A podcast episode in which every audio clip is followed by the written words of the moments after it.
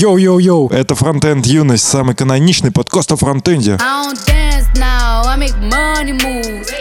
Say I don't gotta dance, I make money move. If I see you now speak, that means I don't fuck with you. I'm a boss, you a worker, bitch. I make bloody moves. If you a pussy, you get popped. You a goofy, you a op. Don't you come around my way. You can't hang around my block. And I just check my account. Turns out I'm rich, I'm rich, I'm rich. I put my hand above my hip. I bet you dip, he dip, she dip. У нас сегодня Суки. в гостях Алекс Кануников. Уже второй раз, да? Всем привет. Да, получается, что так. Давно тебя не было. Че у тебя там, как жизнь вообще? Прекрасно цветет и пахнет. А почему ты вышел из нашего чатика? Потому что он токсичный. А ты типа был олицетворением нашего чатика и ушел куда-то. Он теперь не такой токсичный. Теперь всех, кто хочет встретить Александра Кануникова в Телеграме, я приглашаю в чатик Дев Шахты. Самый нетоксичный и познавательный чатик Тогда для сразу всего об- фронтенда. обсудим ваш сегодняшний там холивар. Рассказывай, про что вы там говорили. Я не помню. Вы, вы, вы говорили, что нужно JavaScript разработчику платить 300 рублей в час, это его максималка вообще. А если типа full stack, то 800 рублей в час. Ты перепутал наш чатик с чатиком фронтенд юности. Нет, это было. Там даже наш бывший коллега и кореш рассказывал. Насколько И- я помню- Илья Трубников. Там был вопрос, нормальная ли зарплата в 800 рублей в час для фуллстек разработчика. Ну, конечно, нет. Я думаю, что тоже Мы здесь считаем, что любой Это много. человек на Земле должен зарабатывать больше, больше, чем, чем 800 рублей в час. В 2 часа. На самом деле это сложный вопрос. Мы все проецируем на себя и на наш опыт, и наши хотелки, и наши текущие зарплаты. Но фактически чуваки, которые работают там год, год, два, три, для них 800 рублей в час это, ну, нормальные деньги, даже очень приличные, можно даже меньше платить им. Ну, для IT, правда, не очень Ну, много. для фуллстека это хорошая зарплата. Ты не умеешь делать ни фронтенд, ни бэкенд, но это лучше, чем 250 рублей в час. Ну, я помню, что вот когда я был начинающим, я там, ну, мне подкидывал дизайнер какие-то вообще там ну, проекты, то я их делал где-то за 400 рублей в час. Так это я вообще еще не в зуб ногой был. И вроде как считалось, ну, все были довольны, в общем. Верстка сейчас стоит в районе 400 рублей Ну в час. вот, я такое и делал. Я верстку, раньше да. за 200 рублей в час верстал, и это было дохуя. Мне еще говорят, что так много, типа. Это тоже хорошие деньги. Че, Александр Бобук 200 в час берет тысяч? Сейчас, давайте сначала. У нас э, два новых патрона. Евгений Закурдаев Пах, пах! Ух! и Кеша Пуделев. Е. Теша Пуделев уже был, кстати, мне Да? кажется. Он, видимо, вернулся. Ну, Причем он знакомый. там вообще по красоте вернулся только что. Буквально за минуту до записи подкаста. Зашел с ноги. Ну, и еще у нас э, донат. Спасибо, что нашли дыру в sports.ru. Кстати, теперь мы ищем фронтендеров от джунов до тимлида. Э, на самом деле ищем давно. Саша Чалинский. Вот, и ссылочка мы ее приложим, нам не жалко. Это, кстати, да, забавно. Вот в прошлом выпуске мы как-то обсуждали, как там новый фронтенд у sports.ru, и в итоге случайно нашли у них э, дыру, ну, такую потенциальную уязвимость, где они в initial state клали куки. Вот, и мы написали нашему товарищу, и он пофиксил. Еще, кстати, интересно было бы узнать, почему так произошло. Они, конечно, не расскажут, но мне кажется, обычно такие вещи происходят из-за неосознанности действий. То есть не то, что чуваки такие подумали, мы куки положим, типа, в initial state, ну, нормальная тема. А Так просто что-то там как-то так получилось. Я знаю прям пример, как такое могло случиться. Есть в одной компании, э, был в одной компании замечательный стаб, в котором, типа, приложение, заготовка, в общем. А, Ее можно было, типа, запустить, э, в смысле, ск- склонировать, зафоркать и, типа, на основе этой заготовки свое поднимать приложение. И первый экран в нем — это, типа, показать, что вот кнопочку можно рисовать, этот первый экран приветствия, и выводится, типа, список заголовок, которые приходили в сервер, печатается. И там, Мгм. естественно, все заголовки, в том числе и куки. Ну да, видимо, что-то такое, закинули просто все хедеры. Так у них же нет тимлида, они его ищут. Не, он вроде как раз вот чувак, который с нами общался, он вроде тимлид же у них. Он какой-то хреновый он тимлид, если... В смысле? То есть, если у ответственного чувака кто-то профокапился, значит, ответственный чувак безответственный, по-твоему? Конечно. То есть я- Надо же менять не куртизанок, а хозяев. Так, блин, то есть, если Ты вот... в нашем подкасте такие аналогии аккуратно проводи. А то придется в чатик вернуться, потому что из других выпилят. То есть ты приходишь завтра на работу, твой э, подчиненный э, наебнул прод, тебе надо увольняться? Или Конечно, под- если или мой подчиненный подчиненка. может сломать деплой, то я как начальник где-то профокапился, потому что дал такую возможность. Как же принцип взаимной ответственности, что как бы... Типа все виноваты и никто не виноват? Это для слабых. А как же принцип single responsibility?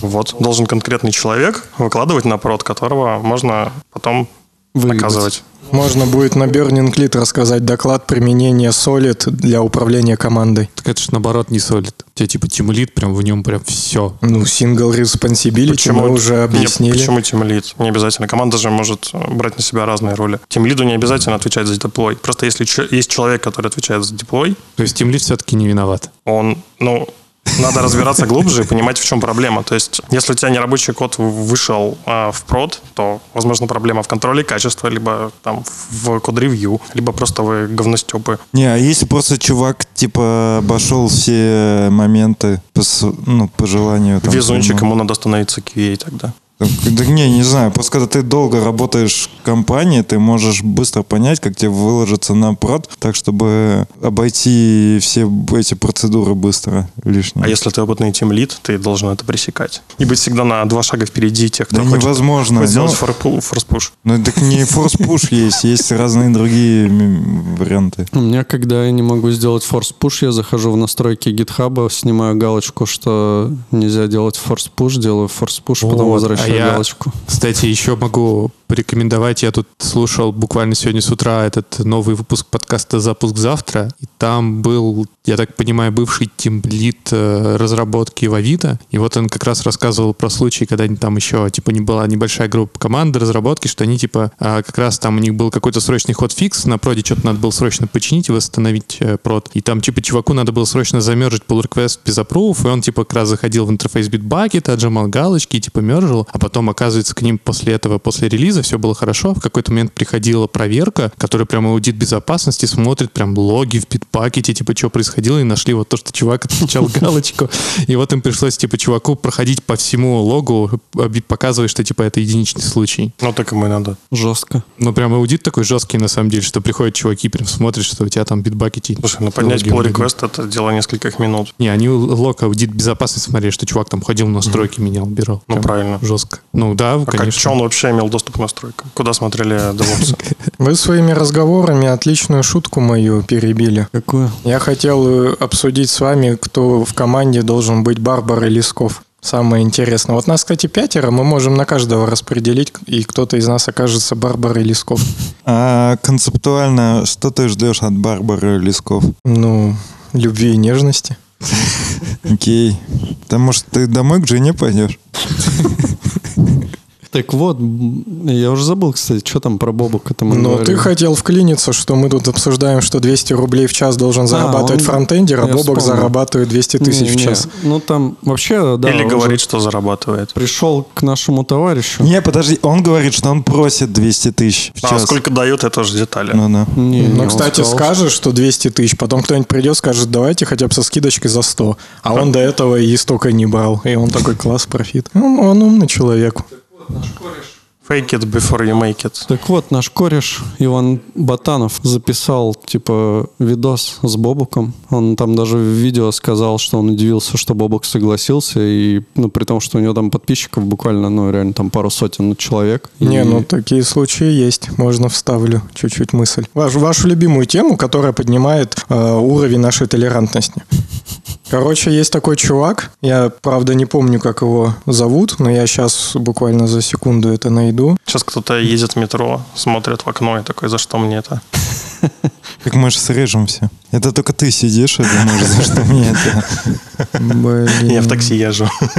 А, нашел. В общем, есть такой чувак, Билли Портер, Как его Билли зовут. Ну, типа того. И он, в общем, снимался в сериале Pose на Netflix про квир-культуру. Ну, и он там открыл... Квир. Это, типа, сложная история, но, в общем, модно так называть геев. Все, ну, по-моему, это же Да. все ЛГБТ и плюс еще там, Ну, по-моему, трансгендеры но чем-то и они прочее. отличаются, да, чем-то они отличаются, то есть это своя какая-то культура, и я так понимаю, что, наверное, но это мои предположения, не обязательно быть из ЛГБТ, чтобы быть частью частью квир-культуры. Ну, то есть можно и натуралом быть. Но, в общем, он такой яркий представитель и сыграл там роль. И он всегда при, выходит на красные дорожки в Голливуде, типа в платьях. И не обязательно, ну, в смысле, в платьях и на каблуках, но и это тоже случается. А просто у него очень яркие наряды, ну, в смысле, прям целый там fashion-шоу. И есть русский чувак, Карен Шайнян. У него э, очень мало тоже подписчиков на Ютубе. Я к этому. И он берет интервью, типа как Дудь. Но берет у всяких геев. Ну, типа, он как бы пропагандирует эту штуку. И он в Нью-Йорке взял интервью вот у этого Билли Портера. Впервые на русском выходило с ним интервью. И типа там все, ну, прям супер счастливы в том плане, что, ну, как бы тоже такой чувак, он прям, ну, голливудская знаменитость, пришел вообще в No Name подкаст, еще и в русскоязычный, и все там круто рассказывает, и я даже хочу посмотреть, на самом То деле. есть ты сравниваешь вот э, интервью Батанова с Бобуком э, с интервью чувака из э, гей-тусовки с э, самым известным чуваком из мировой гей-тусовки. А что, они, недостойны, чтобы быть со, сравнимы с Бобуком? Нет, я просто Вот тебя и все. спрашиваю. Да, сравниваю. Все четко.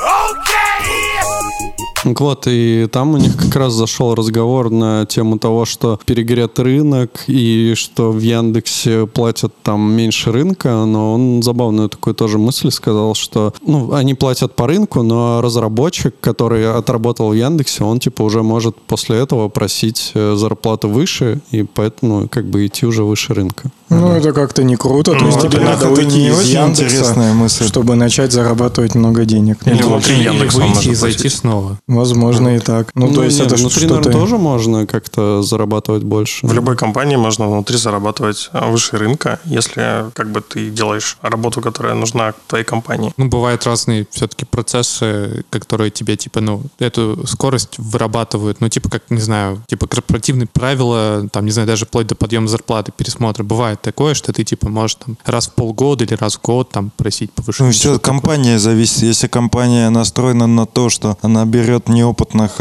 ну, не про Яндекс, конечно, неопытных разработчиков, и если те начинают залупаться по зарплате, то пусть идут нахуй, и они берут следующих с улицы, то, в принципе, там ты никогда не сможешь больше получать. А касательно Яндекса, да, он просто платит по рынку, потому что за счет бренда он может не давать добавочную стоимость. То есть к их э, зарплатам добавочная стоимость это бренд, который по которому многие люди идут туда работать. А, соответственно, другие компании, которые с ними конкурируют, они должны, типа, выше этой базовой линии платить. Поэтому и получается, что как бы у Яндекса меньше зарплаты, на самом деле они этот уровень не ставят. То есть, если Яндекс внезапно повысит всем в два раза зарплаты, то рынок весь какнет в два раза. Нет, Яндекс просто разорится.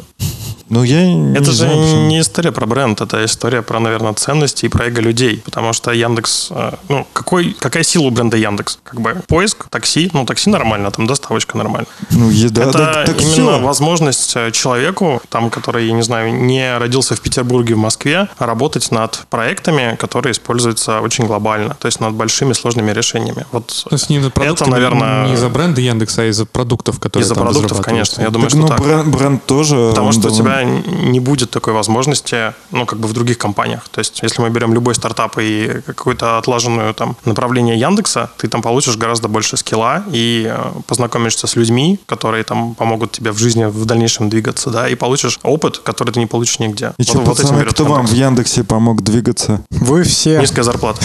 Не-не, мы все-таки Яндекс деньги разделяем с Яндексом. А, ну, тогда вопрос не ко мне. Пропустим этот вопрос.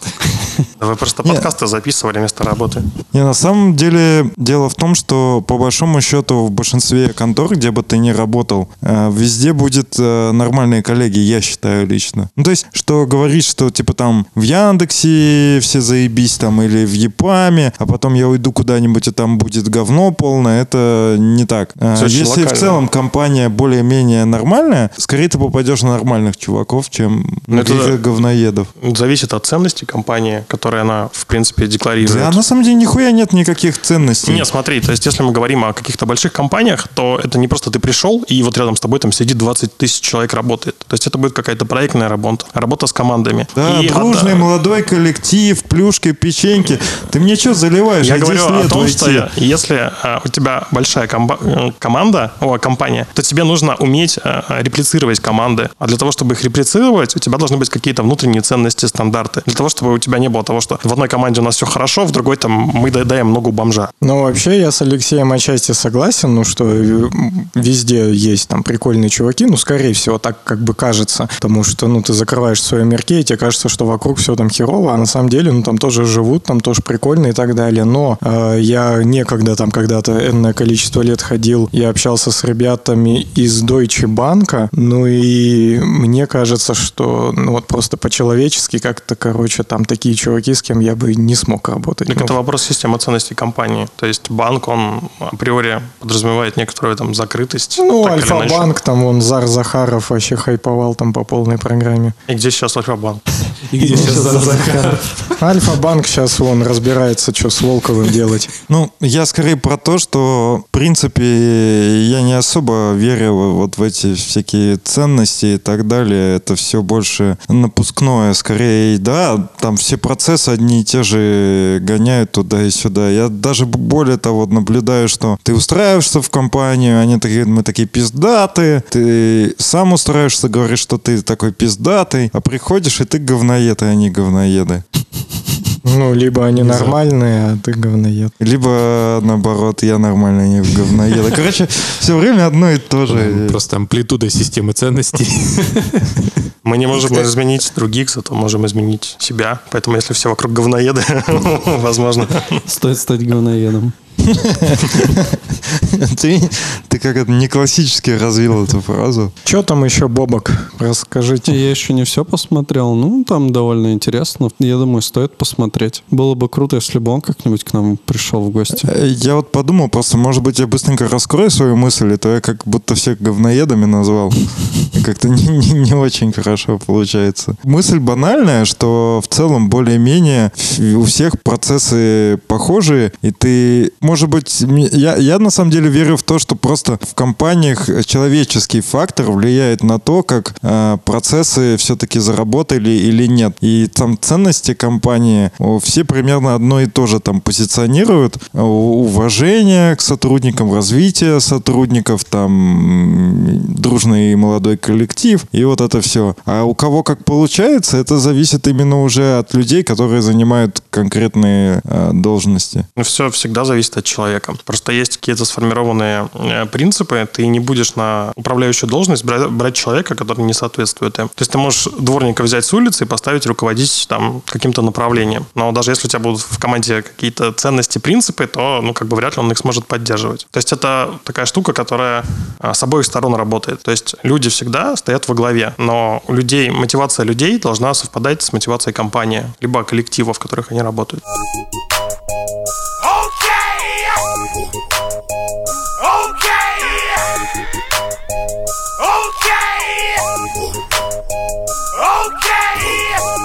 можно я наброшу? Ты же вроде опытный, ты справишься. Давай А попробуем. какая, какая, какие ценности и мотивация у ЕПАМа? И как они совпадают с твоей мотивацией? С моей мотивацией, а, хорошо. Ценности ИПАМа – это давать лучшую экспертизу тем компаниям, у которых нет своего отдела разработки или у которых нет такой экспертизы, которая может предоставить ЕПАМ. Кто не пошел в Люксофт? Если мы говорим за а, отдел Life Science, то есть это разработка софта для научно-биологических целей, которые находятся, в частности, на Черной речке, да, в котором я работаю. Не так много компаний, которые умеют, там, я не знаю, визуализировать молекулы, там, что-то считать и так далее, и так далее. То есть ты не можешь просто прийти к любому там аутсорсеру и сказать, вот мне вот это вот нужно сделать. Он посмотрит и даст тебе такие косты, а, что тебе будет проще закрыться. А если ты приходишь в компанию, в которой разработчики уже знают, как это сделано, у которых есть огромный опыт, они смогут это заделиверить и быстрее, и надежнее, чем просто какие-то другие э, люди с рынка. А конкретно моя мотивация в том, чтобы работать в разных проектах, в разных контекстах, текстах и совершенствовать свой скилл. Да, это вот мне за, за это нравится аутсорс, конечно, то, что ты да можешь с любым говном поработать, и это, ну, тебя быстро прокачивает. Но вообще, ты можешь рассчитывать, я думаю, на зарплату выше рынка в ЕПАМе. Про, уже продал нам. Я не смогу с тобой не согласиться. Все, скажи, что фронтенд юность тебя заапровила на повышение зарплаты. Еще? Ну, давайте я тогда прорекламирую ПАМ. Бля, А ты вроде не рекламировал? я закрыл фигму. Подождите. Оп. У нас Сейчас комп начнет у тебя сразу... Так я закрыл фигму, и Греться. мне Logic написал, что типа System Overload. Не, ну там в любом случае у нас есть бэкап, если что. Не, я продолжил. 28 февраля в нашем прекрасном новом офисе на Левашовском проспекте состоится, наверное, уже четвертый митап Undefined Community. Это JavaScript комьюнити внутри EPAM а. Мы там подготовили название. два докладчика. И после двух докладов у нас будет, надеюсь, на это дискуссионная зона, в которой будут обсуждаться вопросы, которые интересуют сообщество. Так что если вы столкнулись с какой-то проблемой на работе, приходите и дождитесь дискуссионной зоны. Можете задать любой свой вопрос, в том числе, там, я не знаю, как пропатчить KDE под FreeBSD, как запустить веб-пак, и мы сможем с вами похоливарить на эту тему, либо помочь, либо сказать, что надо все переписывать. Блин, если бы мы знали, что ты будешь ЕПАМ рекламировать здесь, мы бы тебя сегодня не позвали. Почему? Не надо нам тут епамовских реклам, не- особенно не проплаченных. Давайте это... ЕПАМ не хочет стать спонсором фронтенд юности на мы работаем над этим, но, Красава. к сожалению, вы не проходите по некоторым параметрам. Да, мы полностью ответим. Но наши ценности, они выше, чем ценности ЕПАМа, судя по видеороликам, которые продюсирует компания эта. Но она не продюсирует, это же частные подделки, скажем так. И Творчество сотрудников, которые транслируют э, ценности компании в массы. на самом деле в любой компании есть такие видео, так или иначе, э, не для публичного э, взора. Ну, Вот, И- вот мы снимали Леха, это и я. Вот Да. это нормальные видосы. И где теперь Леха? Там же Он сидит с тобой на Так, а диване где на одном. другие, другие выпуски? Потому что вы начали так-то типа бодренько, но все, все загнулось. В смысле, у нас высокий стандарт качества, и мы лучше... Мы как Оксимирон, выпускаем Знаешь- альбом раз в 4 года. Фрэнсис Форд Коппола снял два крестных отца подряд, получил за каждый кучу Оскаров, а третьего надо было подождать, чтобы поддержать уровень качества. Он, То есть правда, вы ждете ниже. Оскара за первый фильм. Ну, запросто. Ну, ждем. Ну, за фильм, за фильм о Бэмбер ты тоже мог бы Оскар получить. За, лю- за лучший дубляж. Надеюсь, что скоро мы получим еще один Оскар. Че за два доклада сначала? Ты их не озвучил. Два доклада. Э, Первый доклад будет про доступные кнопки, а второй доклад будет, если не ошибаюсь. Мне очень Сейчас, интересно. погоди. А Второй про второй сага о библиотеке компонентов. Ну, пойдет. Докладик про то, как делать библиотеку Ну, компонентов. про это можно бесконечно А слушать, это мне типа кажется, сторонние это докладчики или ваши будут? А, На данный момент а, в этом этапе наши, но если вы хотите прийти и что-то рассказать, пожалуйста, милостью просим, потому что мы открыты к сторонним докладчикам. Также, если вы А к хотите захостить какой-нибудь свой подкастов? проект, мы думаем об этом. И если вы захотите захостить какой-то свой метапчик, проект, можете писать нам, то есть ТИПАМ готов предоставить площадки, у нас там есть. А у вас там уютно вообще? Очень. Мы у нас ни разу, есть да, не кофемашина. Мне надо будет сходить как-нибудь. Зовите Из в Тулья. гости. А Левашовский проспект это где? Напротив Чкаловской примерно. О, на Петриче. Да, там Нормально. есть большой бассейн. Ой, не бассейн, стадион. Ну, сейчас он уже, наверное, снежный бассейн. И вот рядом со стадионом прям наш офис. Нормально. Ну тогда можем... Да, извини, Александр. А я уже не помню, что говорил. Ты, кстати, начал говорить. Ну, Я сразу забыл. Но я просто э, хотел к теме перейти, как раз который начинал наш А, я гость переходить. Ну Я давай. хотел спросить, есть ли у ЕПАМа э, Будущее. площадки э, за пределами города, какие-нибудь на от- открытой площадке? М, бассейном. В других городах. Значит, купите к лету, и тогда все будет. Компания богатая. Вот и, кстати, пока я не забыл, могу рассказать. Ну, вот действительно, помимо того, что а, плюсы аутсорса я уже какие-то для себя отметил, почему мне еще, ну, в принципе, EPAM кажется, ну, такой достойной компанией и все такое. Ну, правда. Без шуток, что ну, вот с релокейтом у вас там как-то прикольно в том плане, что вот опыт и показатель Марины Миронович, например, мне очень нравится как. Ну, мне, знаете, вот, короче, к вопросу я хочу подвести, что насколько опыт Марины Миронович это какой-то... Это ошибка а, выжившего, Рома. Да, ну, вот и насколько это действительно ошибка выжившего, или это де-факто любой сотрудник, ну, плюс-минус он там какие-то трудоусилия приложит, он может так сделать. Или Марина Миронович просто такой уникум, и она сама классно над всем поработала. Работало. Ну, историю Марины Миронович нужно разбирать именно исходя из там, той системы ценностей, которую она для себя выстроила. Потому что любой сотрудник после года работы, который знает английский там на уровне разговорном, да, может э, релацироваться в другой офис ИПАМ. Но надо понимать, что э, ты релацируешься, то есть тебе компания оплачивает там переезд, тебя устраивает там на зарплату в другой офис, и тебе дают визу. И у тебя там доход будет ниже рынка, э, на котором ты работаешь. Почему? Потому что ИПАМ зарабатывает на том, что продает труд разработчиков. Ну так а почему не могу понять? В, в России ты зарабатываешь не ниже рынка в ЕПАМе. Ну не ты конкретно, а в смысле сотрудники. Да, потому что ИПАМ работает с иностранными заказчиками, где тот же самый труд стоит там в два раза дороже. Mm. Ну то есть это просто ры- рыночные такие будут, рыночная такая ситуация, а не то, что тебе скажут, ну вот мы будем тебе меньше платить, но если что, готовы тебя перевести. Нет, это не про меньше Ну, платить. то есть, не, я, ты- я про другое. Короче, если американец, например, устроится в филиал американский ЕПАМа в Америке, то он тоже будет меньше рынка, что ли, Ну, зарабатывать? он будет зарабатывать, ну, меньше рынка, наверное, неправильное выражение. То есть он будет зарабатывать где-то вот на границе рынка, да. То есть, ну, это может быть там цена медла какого-нибудь. Ну, рыночные да. деньги он будет То есть, зарабатывать. а, если мы говорим о прям дор- дорогом рынке, то есть там, там 120 плюс там 150 тысяч долларов куда-то где-то, да, то такие, наверное, зарплаты реально иметь, а, если у тебя там какие-то архитектурные должности. Solution архитектор, Да, да, например. да. То есть и то, если ты работаешь с дядями, которые говорят на английском языке. Мгм. Ну окей, а про выжившего вопрос. Если ко всему ты этому готов, то тогда это вполне реально. Но если ты готов переехать в другую страну, потом изменить свое потребление, то есть если мы говорим там Россию и там тот же самый, я не знаю, там какую-нибудь Америку, да, то ты на ту же самую зарплату разработчика, которую тебе предложит там аутсорсинговая компания, сможешь а, гораздо меньше позволить себе каких-то там Ну, Netflix и бургер сможешь позволить, да и Нет, что еще конечно, да. А Дальше все зависит от тебя. То есть, либо тебе нравится это, либо ты хочешь как-то дальше Ну вот я могу сказать, что все наши бывшие коллеги, которые уходили в ЕПАМ, им там не понравилось, они ушли, они там работали, ну, разное время, им обещали релокацию, релокации не было. Еще я слышал чуваки, которые уезжали в Польшу в резерве, сидели, их как бы скупали, и тоже нихуя не делали. Ну, это как бы их частично осознанный выбор, но все-таки как бы ты так рассказываешь все позитивно, нужно как бы и сказать, что не все так. Ну, конечно, нет, смотри, если ты просто пришел в компанию и хочешь релокацию, то чему? То есть, что ты можешь такого предложить? Потому что ты должен быть востребованным специалистом, чтобы компания захотела, ну, чтобы тебя купила, а, там, я не знаю, там, другая компания, с которой работает ИПАМ, А ты чтобы тебя зарелоцировали. не хочешь? Ну, у меня пока нет, так, ну, наверное, такого хотения, да. То есть, меня Петербург в ИПАМе устраивает. А тебе предлагали релокейтнуться. Да, Куда? в Америку. Хорошая страна.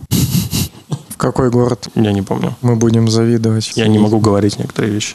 Что такое релокация? Тебе просто дают визу и говорят, вот ты теперь работаешь в другом Ну и офисе. зарплату тебе сразу дают. То есть тебе не Какую? нужно, Ну, ты- во-первых, ну смотри, тебе не нужно в России начинать из России, находясь в России, да, искать работу где-то за рубежом. Это первое. Ну и, И сам- самое главное, да, так это са- самое если- главное. И, т- и ты устроишься в ту же компанию, э, в которой ты уже работаешь, соответственно, ну ты в ней намного больше уверен, чем в чем-то новом. У тебя как минимум и уровень стресса, и уровень стабильности значительно выше, чем в новую идти и сразу за границу. Слушай, ну, это какой-то джамп-старт, да, но если ты переезжаешь, то у тебя, ну, я бы не говорил о каком-то уровне стабильности, да, просто тебе кто-то будет платить деньги. А то, как у тебя сложится там судьба, это, ну, полностью от тебя зависит и от контекста, в котором ты работаешь. Может быть, тебе попадется там не самый удобный заказчик. Я верю в то, что как у тебя сложится судьба, не зависит от тебя, а зависит от того, какая у тебя судьба предначертана.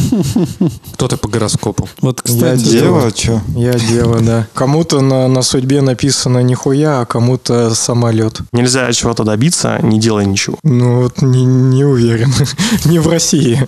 В России Я- нем- вот- немного вот- иначе законы физики Вот устроены. я Рому вообще нихуя не понимаю. Все. Да я так В накидываю. России огромные возможности, если ты что-то делаешь, потому что столько говна вокруг. И как бы если ты просто что-то начинаешь делать лучше, чем другие, тебя сразу замечают. Это правда. Это касается там, начиная там от работы, да, и заканчивая каким-то бизнесом и каким-то сервисом. Ну, Это правда. Причем, э, как бы тут такая история э, немного утрирована, но смысл такой, что, условно говоря, что-то в Америке там есть, ты можешь это смапить там на Петербург, и, ну, и это будет востребовано, да. А может быть что-то быть в Питере, и ты можешь смапить это куда-то на провинцию, и там тоже это станет востребовано. И в этом плане Россия, ну, вот, как бы так, такой уд- удобный в этом плане рынок, потому что тут очень много чего еще не хватает, по-прежнему сколько не развивайся. Я так смотрю, вы любите читать истории успехов. Да нет, я уже давно просто думал, ну, э, я когда в, в Питер переехал, здесь появились, по-моему, ну, то ли чуть-чуть раньше, то ли в тот, тот же момент чуть, первые чоп-чопы, ну, барберы, да. Я такой думаю, при- при- прикол, если в моем там городе, да, в маленьком, а- открыть этот чоп-чоп, да там весь город в него пойдет. А ты знаешь, и что они полов- сами до этого доперли, открыли, и там все начали э, барберных в Питере держат менты. Ну, не Ну обязательно мне хорошо, что держат, знать. если сервис хороший. Какая разница, кто хозяин? Они, блин, не хозяева это. Они вообще-то мы им платим деньги за то, чтобы они типа охраняли барберные Так они тебя и стригут хорошо.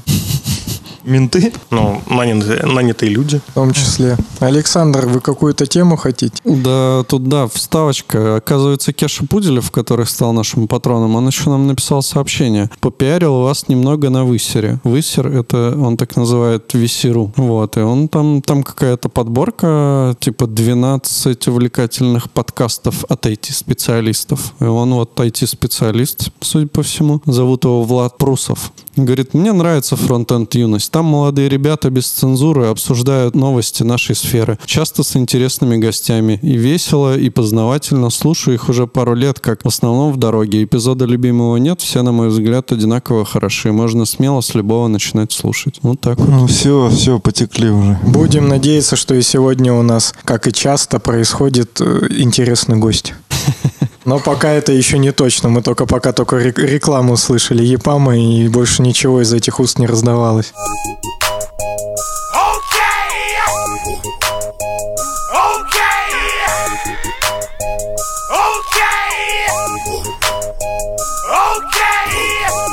Можно немного отойти и рассказать про крутую конференцию. Отойти, отойти. Да. Отойти, да, от нашей ос- основного спича и потом вернуться. У меня еще есть вопросы к этому товарищу. Будет конференция, которую мы уже о которой рассказывали, но сегодня хотелось бы остановиться поподробнее, потому что мы тут приняли решение ехать полным составом на R&D Техконф в, собственно, Ростов, да, в R&D 23 мая будет она проходить. Ты вот поедешь, Поехали. Александр? 23 мая. Возможно. Давай. Потому что Там будет Погонь. круто. мне Там- нравятся ребята из R&D.js. Я даже как-то занимал первое место, по-моему, на втором хакатоне. Блин, ну ты что делаешь? Ну вот, можем рассказать, какие еще там будут крутые ребята. Ну, во-первых, если вы туда, наши слушатели, поедете, вы сможете с нами затусить. Это самое важное на самом деле, да. Возможно, Вот с- это мы, блядь, тусовщики такие. Возможно, с тусовщики. Александром Канунниковым тут еще не точно, но может быть кто-то прям мечтает об этом. Э, Потом идем по спикерам. Илья Климов, Виталий Брагилевский, Григорий Петров, он же бизнес-хирург в других конференциях. Это же он был на этом? На- на- На стрип-хакатоне. да, да, он же знает много языков программирования. Причем, ну, как бы у, у нас это вызывали некоторые сомнения, что действительно ли он все это знает, но потом он перед нами блеснул какими-то знаниями, и лично я подумал, что вроде правда Он сечет. был у Форвеба в гостях и там что-то заливал. Блин, а я, кстати, А наверное, еще у не него слушал. про TypeScript есть доклад какой-то старый. Далее, кого мы знаем, мы не всех знаем, Роман поэтому не Пономарев. всех будем называть. Да, там буду я, что самое важное.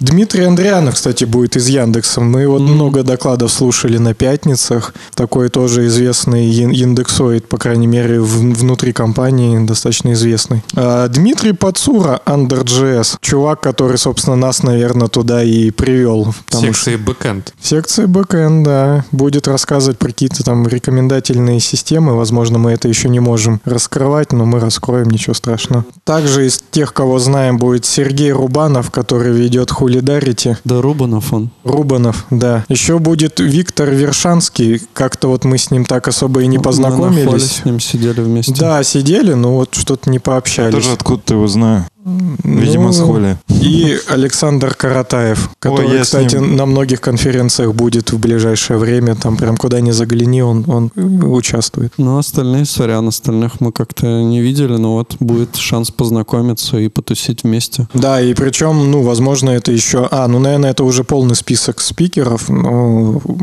А, ну, они пишут, что уже известно 60%. То есть еще, возможно, здесь не все. Там же что круто-то, самая, самая фишка вообще всего этого, его то, что это будет там в конце мая, да, то есть это уже почти лето, а в Ростове это уже лето прям в самом разгаре, мне кажется. Ну, по крайней мере, там будет довольно тепло. Там будет конфа под открытым небом, и плюс там будет басик, вечеринка, там все дела. Короче, там должно быть прям весело. Да, будет три потока докладов на трех площадках. Потом будет отдельный поток воркшопов, автопати у бассейна с IT-стендапом, где участвует, как мы понимаем, наш кореш Виталий Слободин. Он еще раков обещал, поэтому mm-hmm. полюбас. И квиз некий будет. Бов-секция, вот это все, мастер-классы, в общем-то, вся вот эта движуха, за что мы любим конференции, все будет. И как чуваки пишут, отвечаем, будет топчик. Поэтому мы тоже так считаем и всех призываем, и промокод опять будем прикладывать, да? Да, там 10%. Вот пока что до 1 марта можно купить за 6 тысяч рублей билет. Это прям профессионал и автопатии. Можно тусоваться вообще знатно. А еще мы стали информационным партнером этой конференции. Как, как вы могли заметить?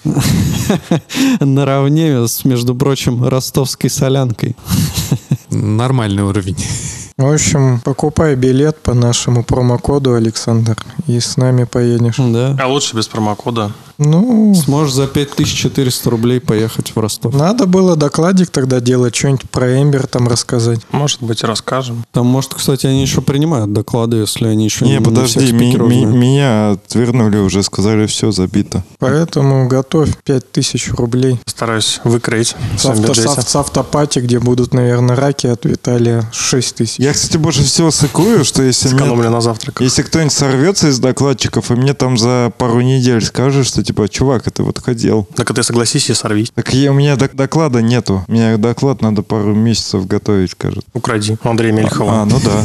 Да, это можно. Там будут фокусы. А я, кстати, реально хочу... Не от на- нашего друга Майорова. Не знаю. Мне кажется, у нас на самом деле не занята ниша локализации докладов, потому что большое количество разработчиков, к сожалению, ну, плохо слушают прям нативный английский язык, и в англоязычном там сообществе очень много всяких крутых докладов. И никто не занимается именно локализацией. Кстати, что- есть, есть локализация, э, есть доклад этого, кото- который Тулуп, А, как, как он, Баширов? Бушу- Башуров. Башуров. У него был доклад, это адаптация английского доклада про Event Loop. А, Иван Тулуп, да, назывался. Это прекрасно. И чем больше будет таких людей, которые будут готовы посвятить свое время не там изобретая велосипед, да, там и описывая редми какой-нибудь очередной, а именно потратить время на анализ доклада другого человека, его локализацию, это будет просто прекрасно. Ну, тут еще, наверное, это тоже, ну, все-таки не так просто, потому что тебе Это очень сложно. Найти... Почему сложно? Ну, Потому что тебе по факту надо перевести огромную статью, а потом ее адаптировать для подачи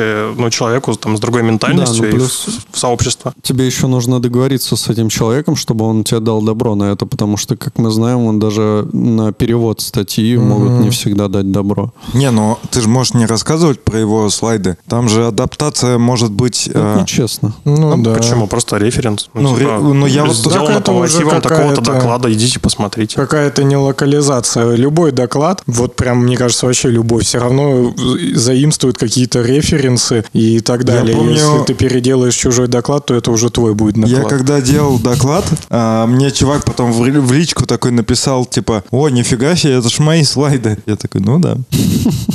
Ну, я просто парочку слайдов позаимствовал, я такой, о, типа, ну, я, типа, на- сделал свой доклад, а потом, типа, стал а, смотреть похожие. И смотрю, типа, у чувака там раскрыт кусок, который у меня не раскрыт. Но я взял его слайды и раз- рассказал. Ну так что там с локализацией? Ты, я смотрю, на этой теме плотно сидишь. Расскажи нашим слушателям, что ты переводил фильм про Эмбер. Мы потом- локализовали фильм про Ember, про что еще? Про GraphQL. GraphQL. Также мы локализовали фильм про Phoenix. Это фреймворк на про Elixir. Люди X, Обязательно посмотрите. Феникс. А, совместно с Как он? организаторами HolyJS мы готовим для вас сюрприз на питерский HolyJS. Ну рассказывай. Поэтому приходите, Это, посмотрите. блядь, сюрприз, Рома. давай прямо сейчас рассказывай эксклюзив. А, экск- Эксклюзив я вам тоже могу рассказать. Мы с Дмитрием Махневым а, готовим очередной выпуск моно, так сказать, конференции. Long.js. Можно и так Longest. сказать, да. Поэтому Longest. обязательно пройдите по ссылочкам, которые прикреплены в этом подкасте, и подпишитесь на группу, и м, заходите в чатик в Телеграме. Скоро придут новости. Слушай, ты там а вот будешь ты выступать, можешь- в смысле? Или секрет еще? Время покажет.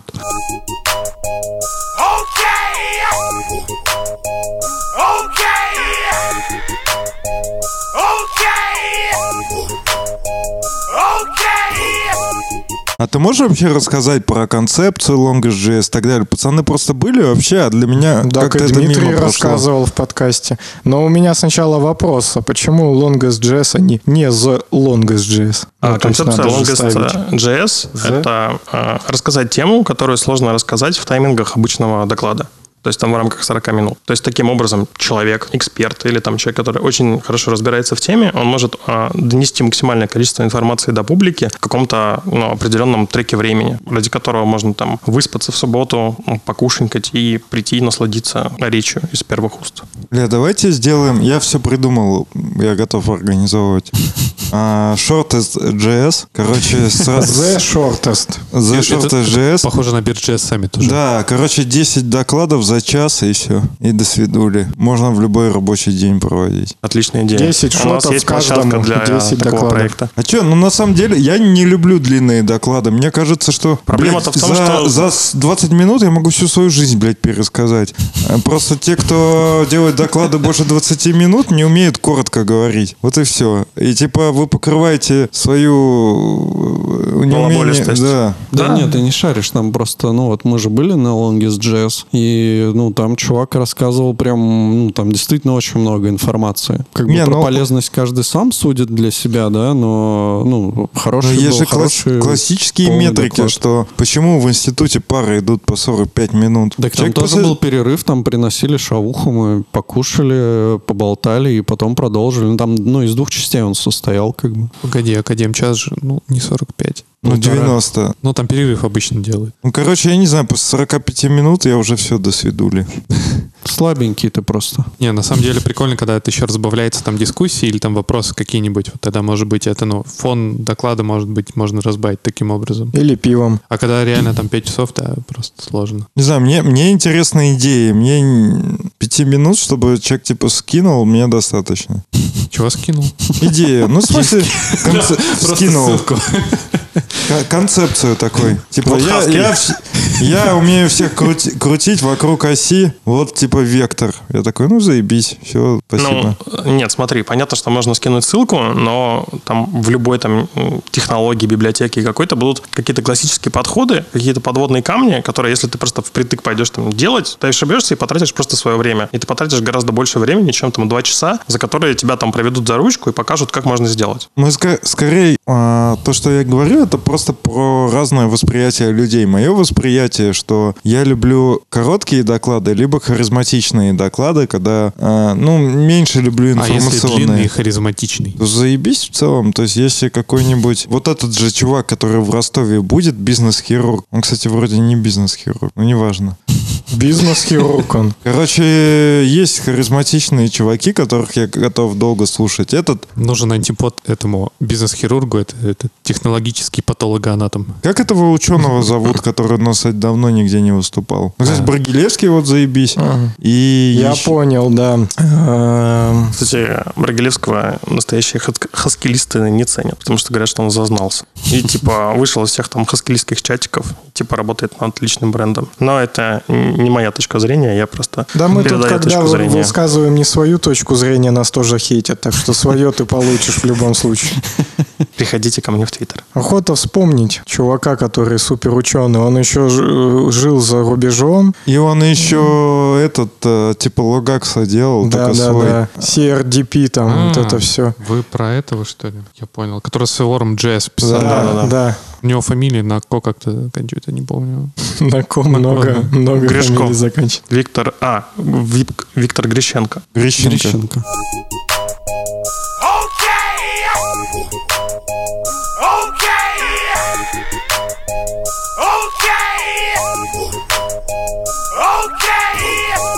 Вот опять же не про мнение, а просто новость немного разбавить обстановку, да? Э, Завтра канун дня или сегодня канун? Канун это Ты накануне, специально да? канон, да, говоришь? Канон, канон. Всем привет. Сегодня канун Дня Святого Валентина, который будет завтра. И в честь этого Росгендернадзор придумал альтернативу устаревшим валентинкам – фемитинки. Это такие открыточки к любовью и, и, э, к кому сейчас откроем к, к любовью к себе и другим. И здесь различные фемитивки э, с, с- Со стихотворениями. У меня холодный разум и в груди кусочек льда. Мне не кажется ни разу, что в свиданиях есть нужда. И мое любимое. Хочу признаться я в любви вибратору своей мечты.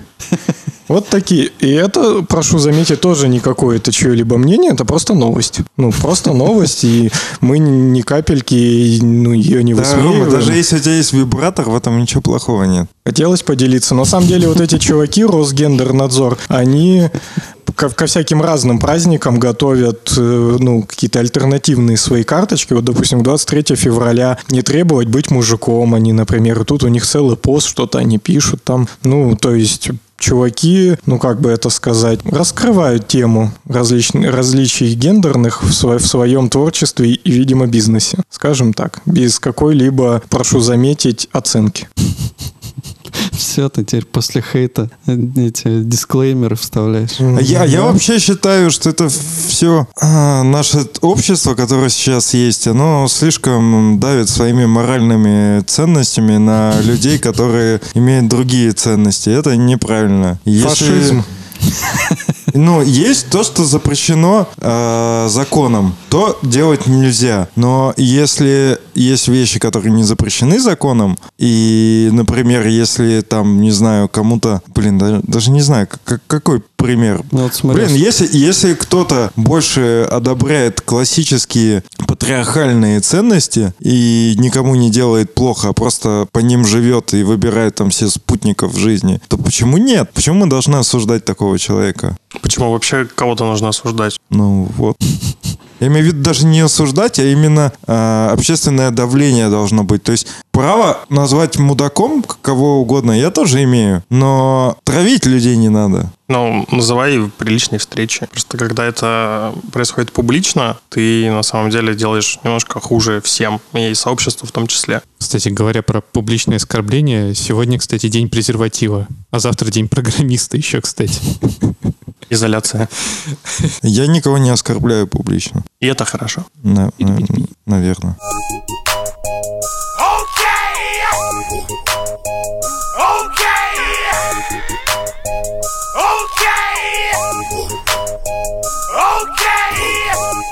Что можем это обсудить тут кое-что? Давай. Что, темы есть нормальные? Ну, Есть У какие меня еще две в загашнике. вот сегодня Роман добавил отличную тему. Your Command Line Experience. GitHub выпустил бету CLI, и теперь можно прям из вашего любимого терминальчика э, смотреть статусы issue, pull реквестов, ну там прям дофига всего создавать даже pull реквесты можно оттуда, и там все такое типа динамично сделано, можно, ну не просто команды писать, а он тебе дает там ну, всякими стрелочками там что-то повыбирать. Там, Значит ли это, что никто не пользуется API GitHub? API Раз GitHub. разработчики решили упростить немножко работу другим разработчикам и сделать line интерфейс, потому что это же обертка над API-шечкой. Ну да. Ну, open source, значит, как-то так и не родил такую толзовину. Потому что она никому не нужна.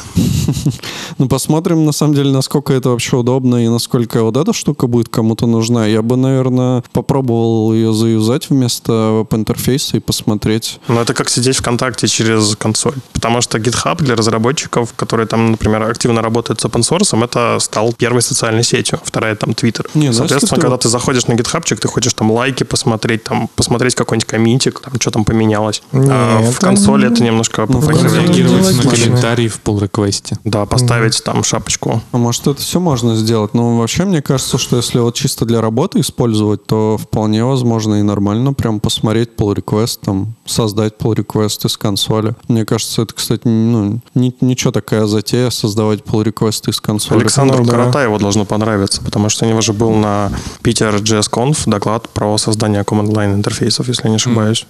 такое было. Он Короче. создавал command line интерфейс, по-моему, может быть, даже для ВКонтакте, для какой-то социальной сеточки. В общем, интересно посмотреть. Выглядит красиво, удобно. Посмотрим, какое оно на деле. Я, к сожалению, не успел из-за жары. Но это действительно снимет какую-то часть рутины. Уж не знаю, насколько как бы процесс ревью проходить через вот этот клик. Когда у тебя не работает удобно. браузер.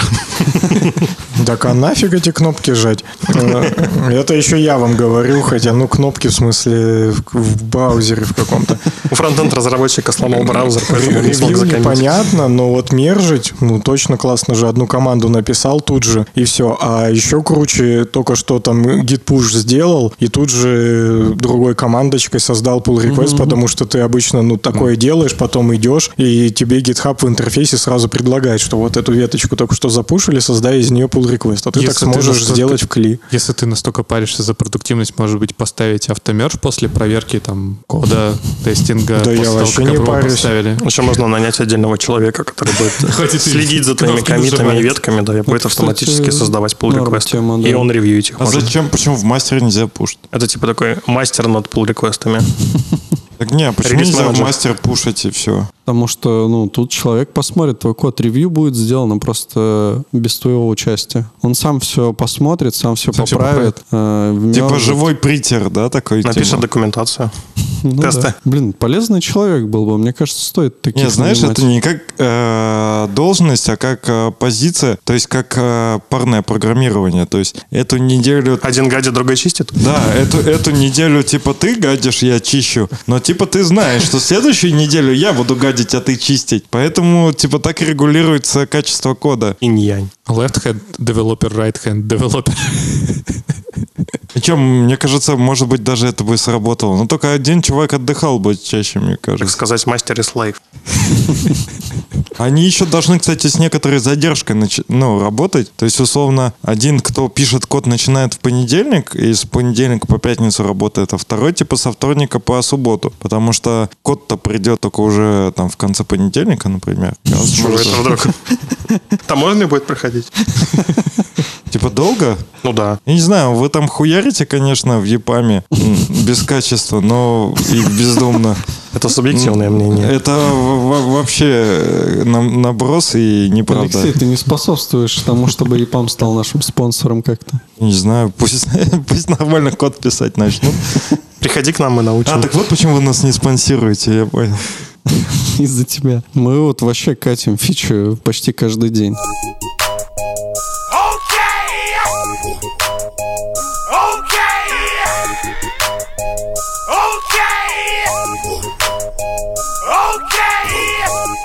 А я считаю, что DataArt лучше, чем EPAM. Давай Ты видел отзывы про. DataArt? Давайте сравним три компании. Я мало что знаю, интересно было Я знаю, послушать. что в Люксофте могут быть зарплаты выше, чем в ЕПАМе. Могут быть на некоторых проектах. Еще сказал, могли бы быть. Сказать.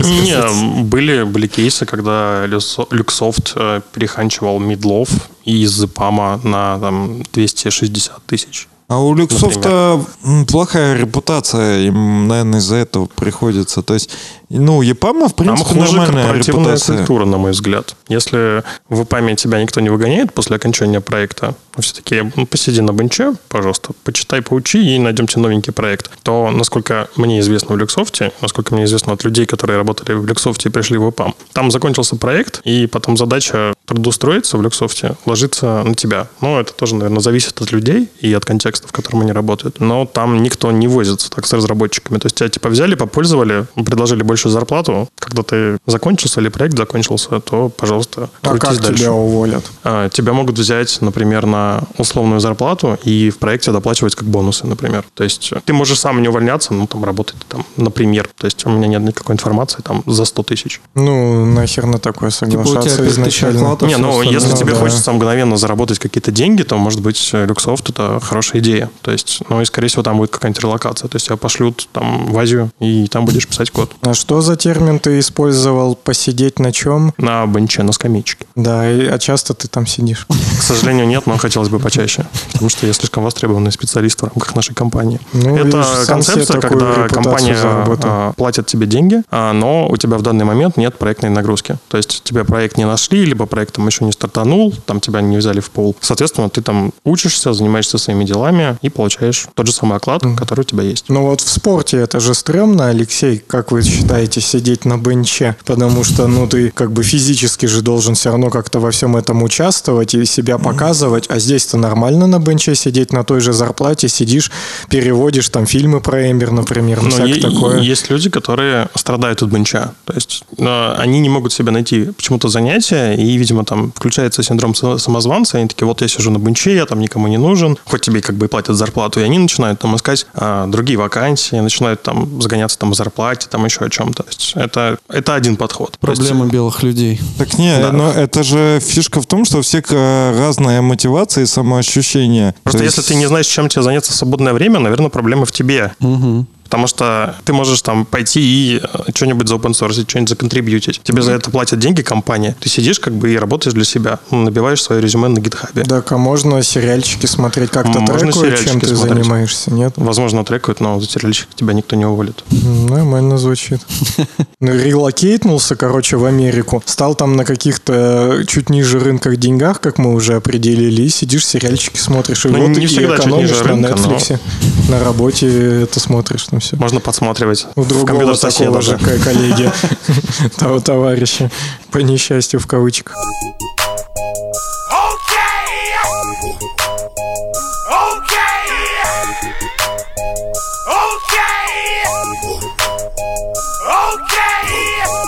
Че, Александр, давай тогда ты расскажи нам свою темку. Только что вбросил. А, ну да. Ну, как относительно недавно, да. Дрю Де Вольт, есть такой чувак, который известен в open source мире как создатель пользовательского окружения Sway. Это такой это? хардкоржный, хардкоржный такой э, оконный менеджер тайловый для любителей, которые не пользуются мышкой, которые предпочитают использовать только клавиатуру и консольные утилиты, и, кстати, которым, возможно, зайдет GitHub Кли. А чем им Вима не хватает? Ну, Vim это как часть, знаешь, а вот оконный менеджер, где ты можешь окна открывать, не, не, это, не прикасаясь мыши. Вот как-то так. Но не суть. И еще он свой почтовый клиент там зафигачил. а, Консольный? конечно. Отлично. Вот. А он ради забавы, такой вот чувак, он ехал с Фоздума, конференция, о которой я в прошлый раз говорил, продолжает ценить. Не знаю, как мне пошутил коллега, видимо, пока летел в самолете, перелет в США долгий все-таки. Ради забавы решил написать э, гид полностью на баше. Вот вообще просто упороться и прям писать, не используя ничего, кроме баша. И у него это получилось.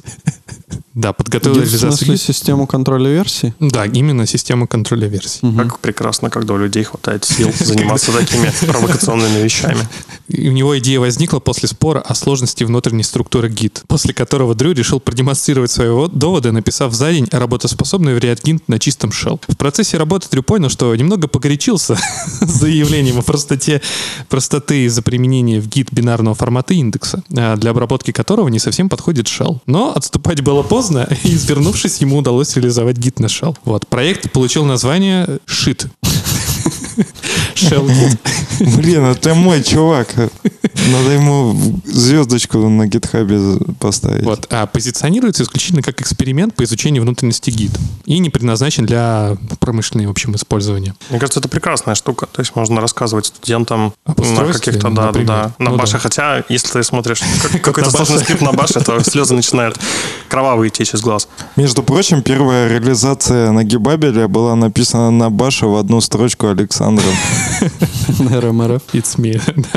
Hello. Кстати, еще мне стало интересно, на самом деле я не сильно интересовался, хотя пользуюсь этим оконным менеджером, о котором тут уже упоминалось. Вот, э, так сказать, персоной Дрю Девольта. Оказывается, этот чувак еще пилит пансорсный аналог гитхаба, а, называется Source Hut, по-моему. И там же есть туду трекер. Типа... А это склонированный э, GitLab в репозитории э, Нет, GitHub. Нет, нет, нет, нет. нет.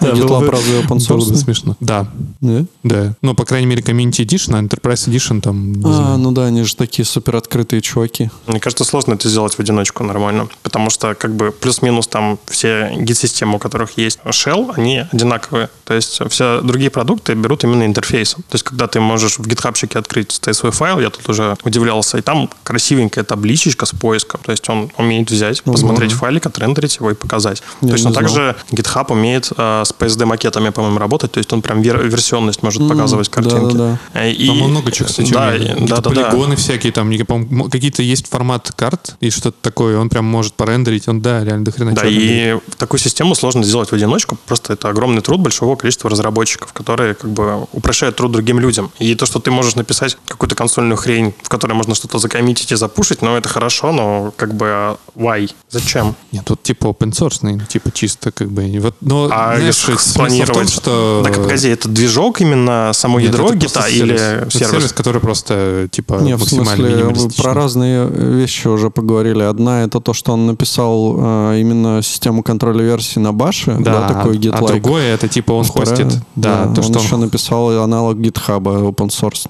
Ну да, который минималистичный, ну тоже это типа для красноглазиков такой, но в целом типа Мог тоже- просто взять опишечку гитхаба и написать свой фронтенд. GitHub, там сервера GitHub, а тут видишь, типа, А минималистично это означает, что там практически нет функционала. нет ничего, да, кроме Там гита. есть кнопочка «Вмержить мастер». Так ее нет, да. Есть только мастер. Ты нажимаешь на нее, у тебя алерт выскакивает. Тебе нужно посчитать хэш-сумму ручками. Промпт, да, точно. Вы вмержите или нет?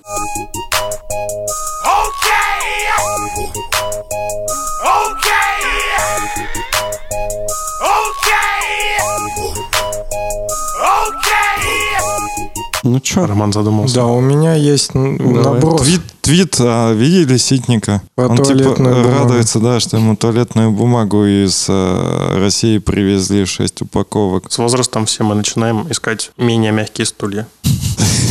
Он говорит, что в США нигде не купить четырехслойной бумаги со смывающейся втулкой. Да, это, это реально проблема. Я вообще каждый раз, когда получается так, что дома оказывается туалетная бумага без смывающейся втулки, я прям расстраиваюсь. Надо ставить биде. Возможно. Но мое жилище пока не позволяет поставить там биде, там, если только в комнате где-нибудь. Вот ты возьми этот Xiaomi-шный унитаз новый. Или там, по-моему, есть типа такая накладка на унитаз. Китайский, они же там и Ну, биде, китайский, и, да. Я, кстати, реально японский. понял, что я типа преуспевший айтишник, когда вот стал себе покупать четырехслойную бумагу с запахом там апельсина, с, и со смывающейся втулкой, еще с какими-то там подушечками. А я понял это после покупки машины для сушки белья, потому что это просто офигенная штука. Я не знаю, как я без нее Все-таки купил, значит? Конечно. А у тебя была посудомойка и для сушки, да, или как? Или у тебя нет посудомойки? Есть. Белья. А, Для белья. Это когда ты достаешь Я думал, э, мокренькое белье, затупил, да. кладешь в штуку, похожую на стиральную машину, а потом достаешь оттуда сухое, мягкое, прекрасное белье. А, а гладит кто? Машинка. Она нежная, В смысле, какая машинка гладит? которая сушит. Она еще и гладит? Ну, на некоторых версиях. А на твоей гладит? Нет. У меня просто мягкая. Я не ношу Прикольно. жесткую одежду. Зачем? Чтобы почувствовать, как жить в России. Так бы захотел уже переехать, релакнился бы. А так тебе слишком мягко и здесь. Возможно.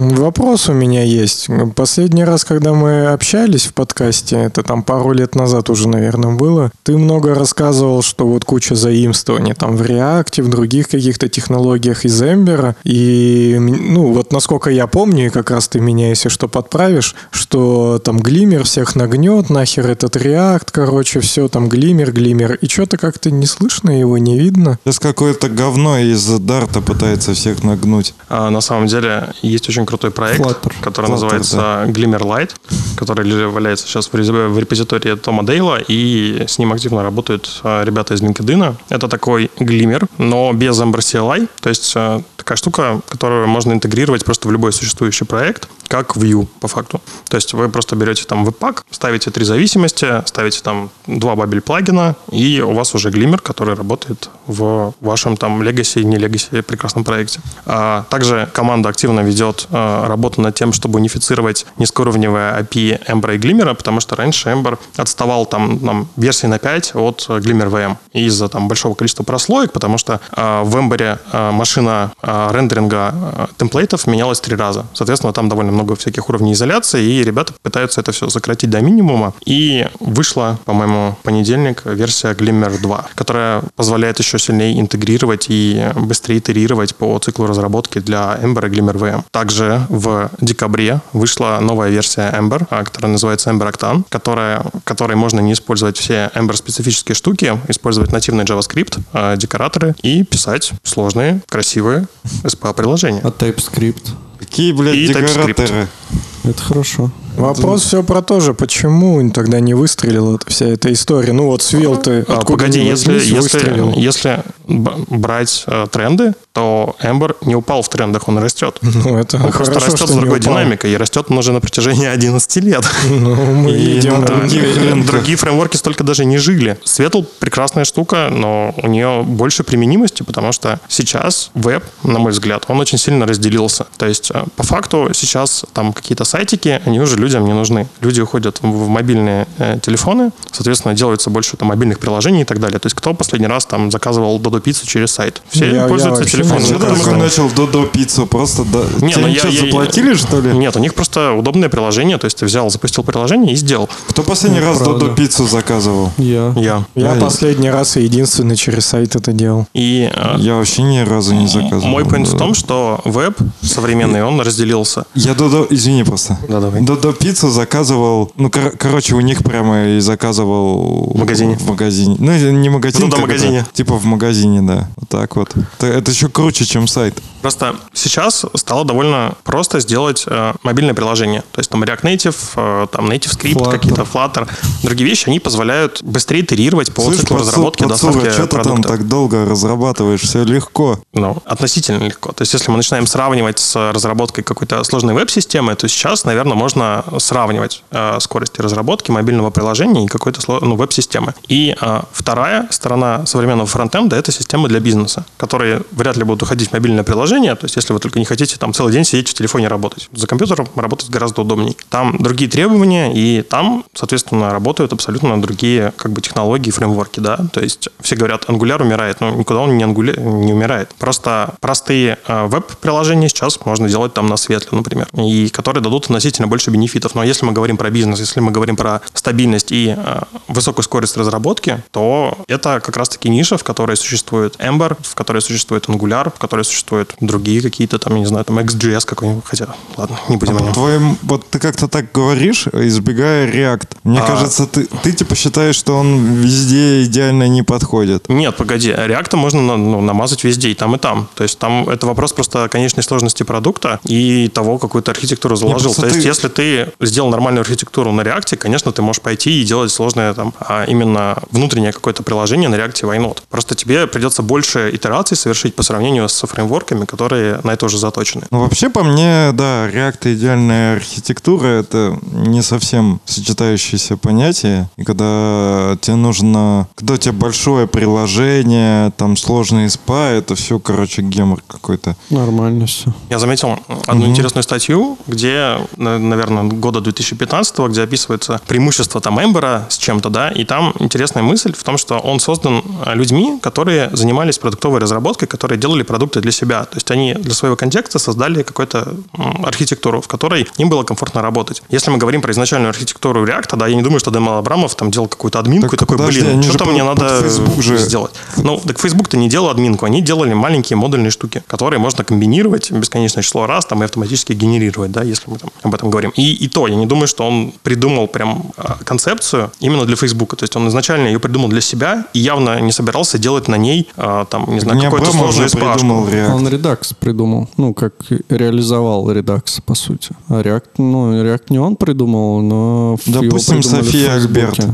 Нет, не София Альберт, там какой-то чувак. Кстати, есть прикольное видео, где София Альберт говорит о том, как можно интегрировать э, ну, логику рендера React в не браузерные системы. То есть там нигде дом нода, какие-то наши собственные роды, ноды, типа там React Native, либо каких-то других платформ. Ну вот я видел э, библиотечку, которая тебе рендерит, ну, типа в терминале, ну, Да, с с- по-моему, да-да-да. Да, это прикольно. Ну, там с поддержкой, естественно, всяких цветов, компонентов, ну, в виде там там типа интерактивных всяких списочков и прочие штуки. А вот расскажи, а с Ember ом вообще используют GraphQL, допустим? Да, а, Facebook внутри себя активно использует а, GraphQL, и они активно используют ну, JSON API. И для GraphQL у них сейчас довольно большой идет research, потому что Facebook? они обрабатывают... Ой, не Facebook, а LinkedIn, простите. Потому что у них довольно большие структуры данных, тоже сложные, и, соответственно, они создали метаморфик модели в Ember, которые позволяют хендлить там десятки, просто тысяч записей без каких-то тормозов на фронте, то есть там без оверхеда по памяти и так далее, и так далее. И, ну, уже с GraphQL можно работать в Ember, и в ближайшее время команда разработки Ember Data планирует представить э, более тесно интегрированные штуки э, внутри фреймворка, потому что интересно. GraphQL, он помогает решать определенные бизнес-задачи. Я вот, кстати, нашел тут наш твит. 9 э, мая 2018 года мы выложили прошлый выпуск с Алексом Канониковым. Назывался наш выпуск «Стоит ли переписывать ваш проект на Rust?» Ну как стоит? Конечно. Он будет работать быстрее. А зачем? Возможно. Ты же только что бизнес, хуизнес, выучить а потом Rust, быстрее. Выучить Rust, потом что-нибудь делать с ним. Rust а как прикольно. же бизнес? Так проект-то ваш, а не бизнес. Пока на скамье сидишь запасных, то можно и Rust выучить. У меня коллега, который кодит на Java в EPAM, сейчас сидит на поддержке нескольких проектов, и у него достаточно времени, чтобы выучить сишечку и компилировать ее в WASM. Ему сейчас нравится делать игрушечку, которая в WASM исполняется. На сишечке написал ее. Нормас. Да, вот такие штуки можно делать в EPAM. Приходите в EPAM. Может быть, они тогда станут нашим спонсором. Скажите, что вы от фронтенд юности. Вы можете написать мне лично в Telegram, и я сделаю все, что от меня зависит, чтобы ваш путь внутри нашей компании приносил вам только удовольствие. Вот так вот. Александр Отлично. просто пытается сделать так, чтобы скамейка запасных всегда была забита, чтобы его туда не посадили. Нам дает бонусы за приглашенных сотрудников. Вот, все открылось. Нам тоже дают. В некоторых компаниях не дают. Как же футболка. Футболка, да. Ачивка.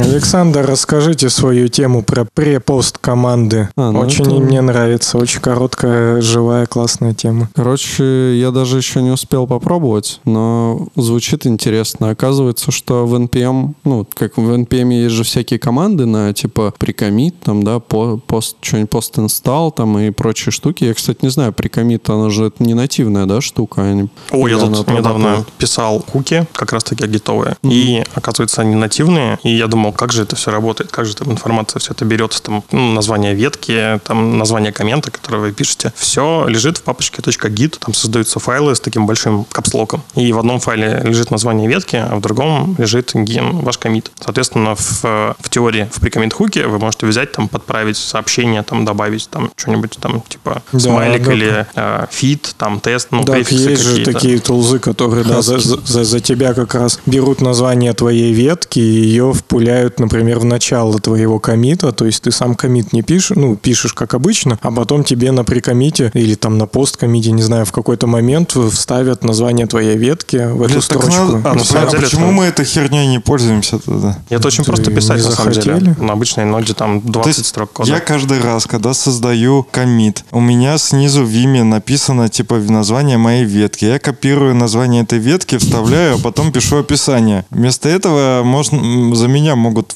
вставить. Да, могут. Так, э, такие штуки. Так вот, фишка-то в чем? В том, что, по сути, ты можешь написать в PackJSON, да, у тебя есть скрипт, такой объектик. И ты можешь написать там, допустим, какой-то скрипт, который называется, ну, не знаю, там, например, ну, что-то свое. Тут на примере foo, да, у тебя есть скрипт foo, и он там что-то делает. Но ты можешь еще написать скрипт prefoo и postfoo. И фишка в том, что они будут отрабатывать именно в таком порядке. Ну, то есть все кастомные штуки, которые там называются, ну, и матчатся на пре и пост, э, вот с этой командой, они будут отрабатывать вот в этом порядке. Это на уровне имплементации NPM? Я так понял, да. Что есть Husky, это ну, NPM да, пакет, не, ну, который... это именно вот э, типа в NPM. И вот это меня, конечно, удивило. Такая неочевидная штука, но достаточно удобная, мне кажется. Забавно.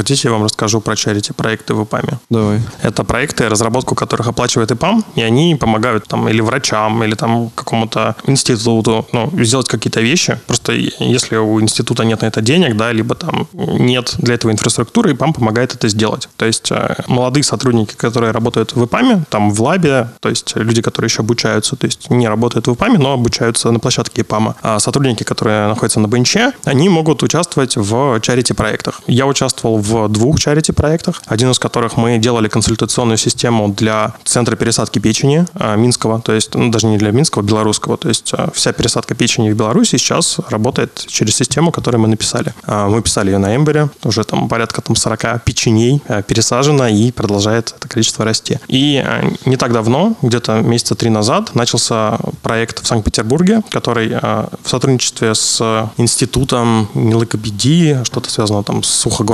мы делаем систему, которая позволяет детям, которые слабо различают звуки, тренироваться и увеличивать а, уровень там своего распознавания звуков, а, символов каких-то и так далее. И этот проект, чем примечателен, тем, что он лежит на гитхабе, и ссылочку я, наверное, скину Угу, в подкастик. А, Он написан а, на Kotlin бэкэнд, фронтенд пользовательский написан на Ember Octane, и сейчас он раз- развивается. И также у нас есть админка, которая написана на Angular, поэтому все участники, все сотрудники EPAM и люди с улицы, если можно так сказать, могут прийти, посмотреть, оценить, поставить лайк, дизлайк, найти какой-нибудь баг или какую-нибудь фичу закоммитить. Прикольно, интересно. Надо будет тоже заглянуть. Ну что, наверное, все. У меня осталось тут 4%. У нас, в принципе, есть бэкап, но На- Наверное, все. пора закончить. Всем спасибо, хорошей недели. Да. да. Всем пока. Один пока, день пока. остался. Пока. Пока. Пока. пока. Так, типа Саша же шарит, что понедельник выйдет. в понедельник.